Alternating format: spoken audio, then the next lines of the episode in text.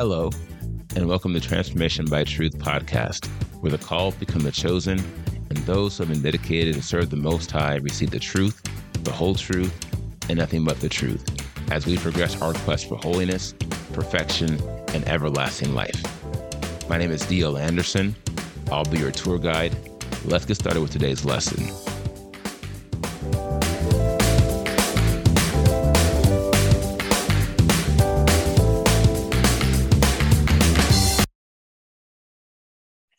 My friends. D.L. Anderson here, and welcome back to Transformation by Truth podcast in the quest for holiness, perfection, and everlasting life 2022, week five. Today, we'll continue with the redemption series, two weeks to examine the process by which we are saved. And today's podcast is Lecture A a word of truth accounting of the redemption process, day two. The title of today's podcast is The Quest for Redemption. Grieve not the Holy Spirit of Elohim, whereby ye are sealed unto the day of redemption. Ephesians 4:30. Now, the lecture A objectives are provide a spiritual definition of redemption, introduce the quest for redemption, reveal how Yahushua Messiah came from the heavens, and examine the reign of death.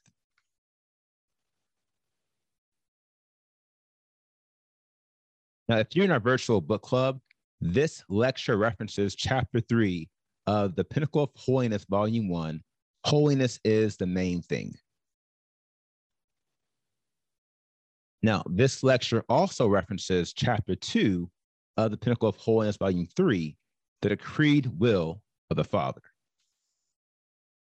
Now, our first section is entitled Redemption Defined. By definition, redemption is the process that allows men and women to receive full deliverance by taking advantage of the ransom payment made by Elohim by offering his only brought forth son. This opens a door for us to have reconciliation, restoration, and a renewed communion with our Creator. Now, the most critical part of this definition is we would have no redemption without the offering of Yahushua Messiah. Without him, we would all be lost and we would all die in our sins, separated from Elohim.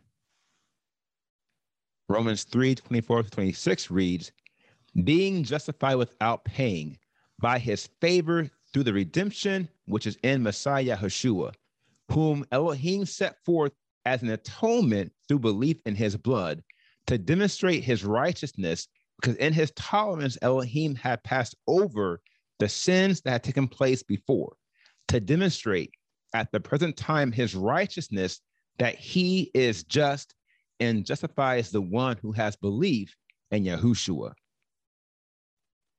Ephesians 1 3 through 7 reads, Blessed be the Elohim and Father of our Master Yahushua Messiah, who has blessed us with every spiritual blessing in the heavenlies in Messiah, even as he chose us in him before the foundation of the world, that we should be set apart and blameless before him in love having predestinated us to adoption as sons through Yahushua Messiah to himself, according to the good pleasure of his will, to the praise of the esteem and glory of his favor with which he accepted us in the beloved, in whom we have redemption through his blood, the forgiveness of sins, according to the riches of his favor. Now, I believe it's largely understood how Yahushua Messiah became the causer for redemption. However, I am not sure if the same can be said concerning why. Uh, it's because we are all born with an eternal death sentence. Because of sin, death has passed to all women and men. If you recall, this is the universal model of death we spoke of in the last series. the complete annihilation of one's essence and being. It is upon us all, my friends. From beginning, it has been upon us all. Now, Elohim understood this tragedy before it befell his creation. Therefore, before man ever transgressed his command, Elohim had purposed before the beginning to redeem a portion of his creation worth saving. All he needed was a vehicle, one man to go on the quest of a lifetime, a quest, my dear friends, for redemption. Let's now discuss the quest for redemption. Obviously, Yahushua Messiah is the vehicle Elohim called on to redeem the chosen elect, and not just us, but the entire creation. For as the creation was subject to man in the beginning, the creation would also suffer in consequence to man's loss of dominion in the earth. Romans 8, 19 to 21 reads, For the intense longing of the creation eagerly waits for the revealing of the sons of Elohim.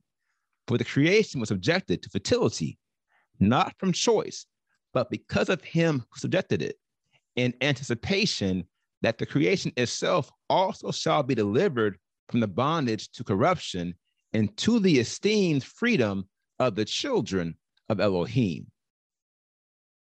For we know that all the creation groans together and suffers the pains of childbirth together until now. And not only so, but even we ourselves who have the first fruits of the Spirit, we ourselves also groan within ourselves, eagerly waiting for the adoption, the redemption of our body. Now, this passage clearly reveals the wisdom and love of Elohim. For the redemption he has authored is comprehensive, it reaches out to every part of his creation in agreement with his will. Here again, all he needed was one man who was qualified, one man he could predestinate for the beginning to undertake this mission, the quest for redemption. Enter Yahushua Messiah. He is the one man who calls the redemption authored by Elohim to become a reality and the prevailing law in the lives of those who follow his example. So here's a question why did Elohim consciously choose to not be the causer of our redemption? Furthermore, as angels are more powerful than men and faithful ministers, why did he not assign this to them? Here's the answer because they are not men, and the causer of our redemption had to be a man. Here's why. As man's redemption was an offshoot of his loss of dominion in the earth to the kingdom of darkness, man's redemption could only be caused by a man. This matter is clearly confirmed by the word of truth. Hebrews 5 8 through 9 reads, Though being a son, he learned obedience by what he suffered, and having been perfected, he became the causer of everlasting deliverance to all those obeying him. Now, not only does this passage confirm that Yahushua Messiah is the causer of our redemption, it also tells us how. That is, by obedience. The same obedience that was non present during the disastrous episode in Eden, which led to man's loss of dominion in the first place. Now, here lies the amazing reversal of spiritual fortune, which constitutes the greatest allotment of favor known to man. It is so amazing, I'll offer it as another interest point. Since man lost his perfection and the dominion given to him by disobeying the Father's will, the only way man can return to a state of perfection and reclaim the dominion he lost is through his persistent obedience to the Father's will. Now, this is specifically why the causer of man's redemption had to be a man as both the Father and his angels have various qualities uncommon to men, their success in this endeavor would be inconsequential as it pertains to men, the very beings in need of redemption. Herein lies the key. Certainly, a band of angels could have stormed the kingdom of darkness and taken back all the dominion man lost by force. However, this heroic act would have accomplished nothing with regards to man's redemption. Why not? It's because we are not angels. Hence, their success in obeying the Father's will can neither guarantee nor substantiate ours. Elohim understood this before the beginning, before man was ever even made. Therefore, before our redemption was ever in need, Yahushua Messiah was already on the way to save us. As it is written, Yahushua Messiah is the one man who redeemed the elect of Elohim forever and returned all the dominion, authority, and power in the earth back to Elohim. For as these were given to and lost by man, the dominion, authority, and power man lost would have to be retrieved by a man, and upon recovery, returned to Elohim. Let's now discuss came down from heaven. Now, the sum of this matter proves Yahushua Messiah, although a man close enough to the rest of us to validate our set apartness, has a unique origin that sets him apart above all others. This is confirmed by the fact that he came down from heaven, a truth that stems from the mystery of godliness and a complex topic I've been led to touch on, but not fully revealed at this time. John 6 38 and 51 reads, I have come down out of the heaven, not to do my own desire, but the desire of him who sent me. I am the living bread which came down out of the heaven. If anyone eats of this bread, he shall live forever. And indeed, the bread that I shall give is my flesh, which I shall give for the life of the world. In line with these verses, Yahushua Messiah, unlike any of us, was eternal in his beginning. For the scriptures testify that he came down from heaven. This proves that Yahushua Messiah, again, unlike any of us, was already set apart upon the initiation of his quest. And this set apartness is what qualified him to take on this mission. Here lies the key, the primary difference between our quest and Messiah's quest. That is, his quest was not to attain holiness, seeing as he was already set apart. His quest was to establish the way of holiness and to become the causer of our redemption, i.e., Elohim is the author, and the set apart spirit is a primary facilitator. Now, to redeem man back to his creator, Yahushua Messiah had to establish the way, i.e., the way of holiness. Not only this, but he had to installate the way of holiness with all the power in heaven and on the earth. And to do so, he had to acquire the sum of this power, namely all the power that was outside of the kingdom of heaven at that time. And here's a question What power was outside of the kingdom of heaven? The answer dominion in the earth, and consequently, dominion over the souls of men. This is why men and women die separated from Elohim before Messiah's quest for redemption. Now, it's true that dominion in the earth was given to man. However, this dominion was pilfered from man by the kingdom of darkness due to man's transgression. As a result, the kingdom of darkness acquired the dominion in the earth. And through their dominion, they have inflicted pain and death on the entire creation.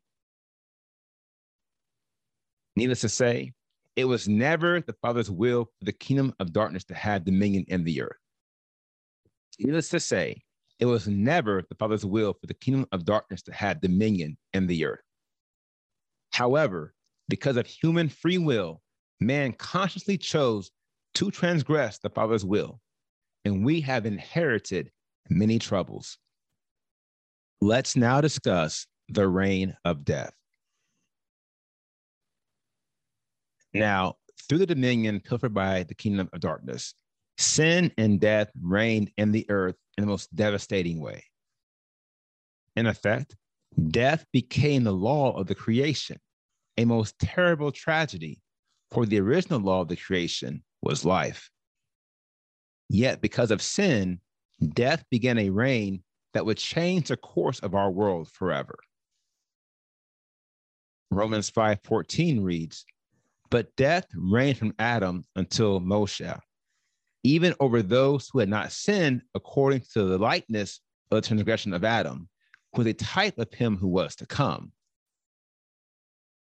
Romans 5, 20 21 reads, And the Torah came in beside, so that the trespass would increase. But where sin increased, favor increased still more, so that as sin did reign in death, even so favor might reign through righteousness to everlasting life, the Yahushua Messiah, our Master. Now, these verses not only confirm the reign of sin and death, they also confirm Messiah's fruitful launch of the reign of righteousness. That is, the way of holiness, the alternative to the reign of death.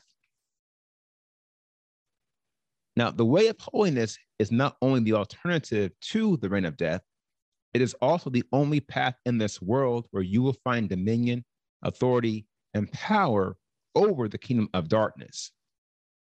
Here is why Messiah's quest for redemption provided him with all power in heaven and earth. However, it did not undo all the damage that was done as it pertains to sin and death. Accordingly, all who did not experience the redemption that is only in Yahushua Messiah are still under the reign of death. Along these lines, Messiah's quest for redemption did not automatically redeem mankind. On the contrary, he opened the door for all men to be redeemed. All you have to do is follow the path he has left us, always considering how our redemption is his purpose, for it is the will of the Father who predestinated him. Therefore, the only way we can both realize and value his purpose is by achieving perfection in our lives. For this is the will of the Father who has also predestinated us. Amen. Now, here is the final word. Without Messiah's quest for redemption, there is no quest for holiness. Until now, I have shared many critical spiritual processes with you. If you are keeping a list, add redemption to the top. For none, the progressive spiritual processes would be possible if it were not for redemption. On this wise, redemption is the reason why the quest for holiness and the path to perfection exist. And there is no salvation apart from it. Neither is there deliverance from sin and the reign of death. Likewise, there would be no redemption without Yahushua Messiah. And this is why we believe in him and why we call upon his name. Now, here is today's assignment. In your prayers, give praise and thanks to the Father for Messiah's quest for redemption and for offering such a wonderful salvation for man to be restored to his creator. Today's podcast, The Quest for Redemption, we have completed. And tomorrow's podcast is Breaking Down the Redemption Process. Now, if you are a member and have questions, please click the Q&A box underneath the video player.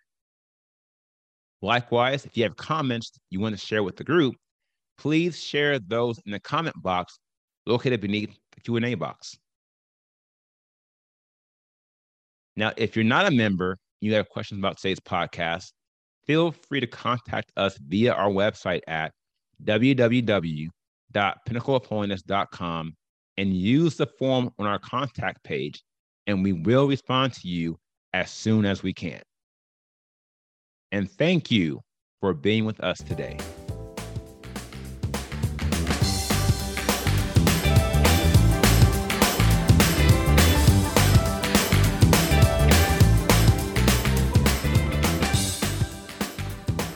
I hope you enjoyed today's podcast. Remember to tune in with us every Monday through Friday at 3 p.m. Eastern. And if you haven't already, visit us at www.pinnacleofholiness.com and make sure you sign up to join the quest for holiness, perfection, and everlasting life 2022.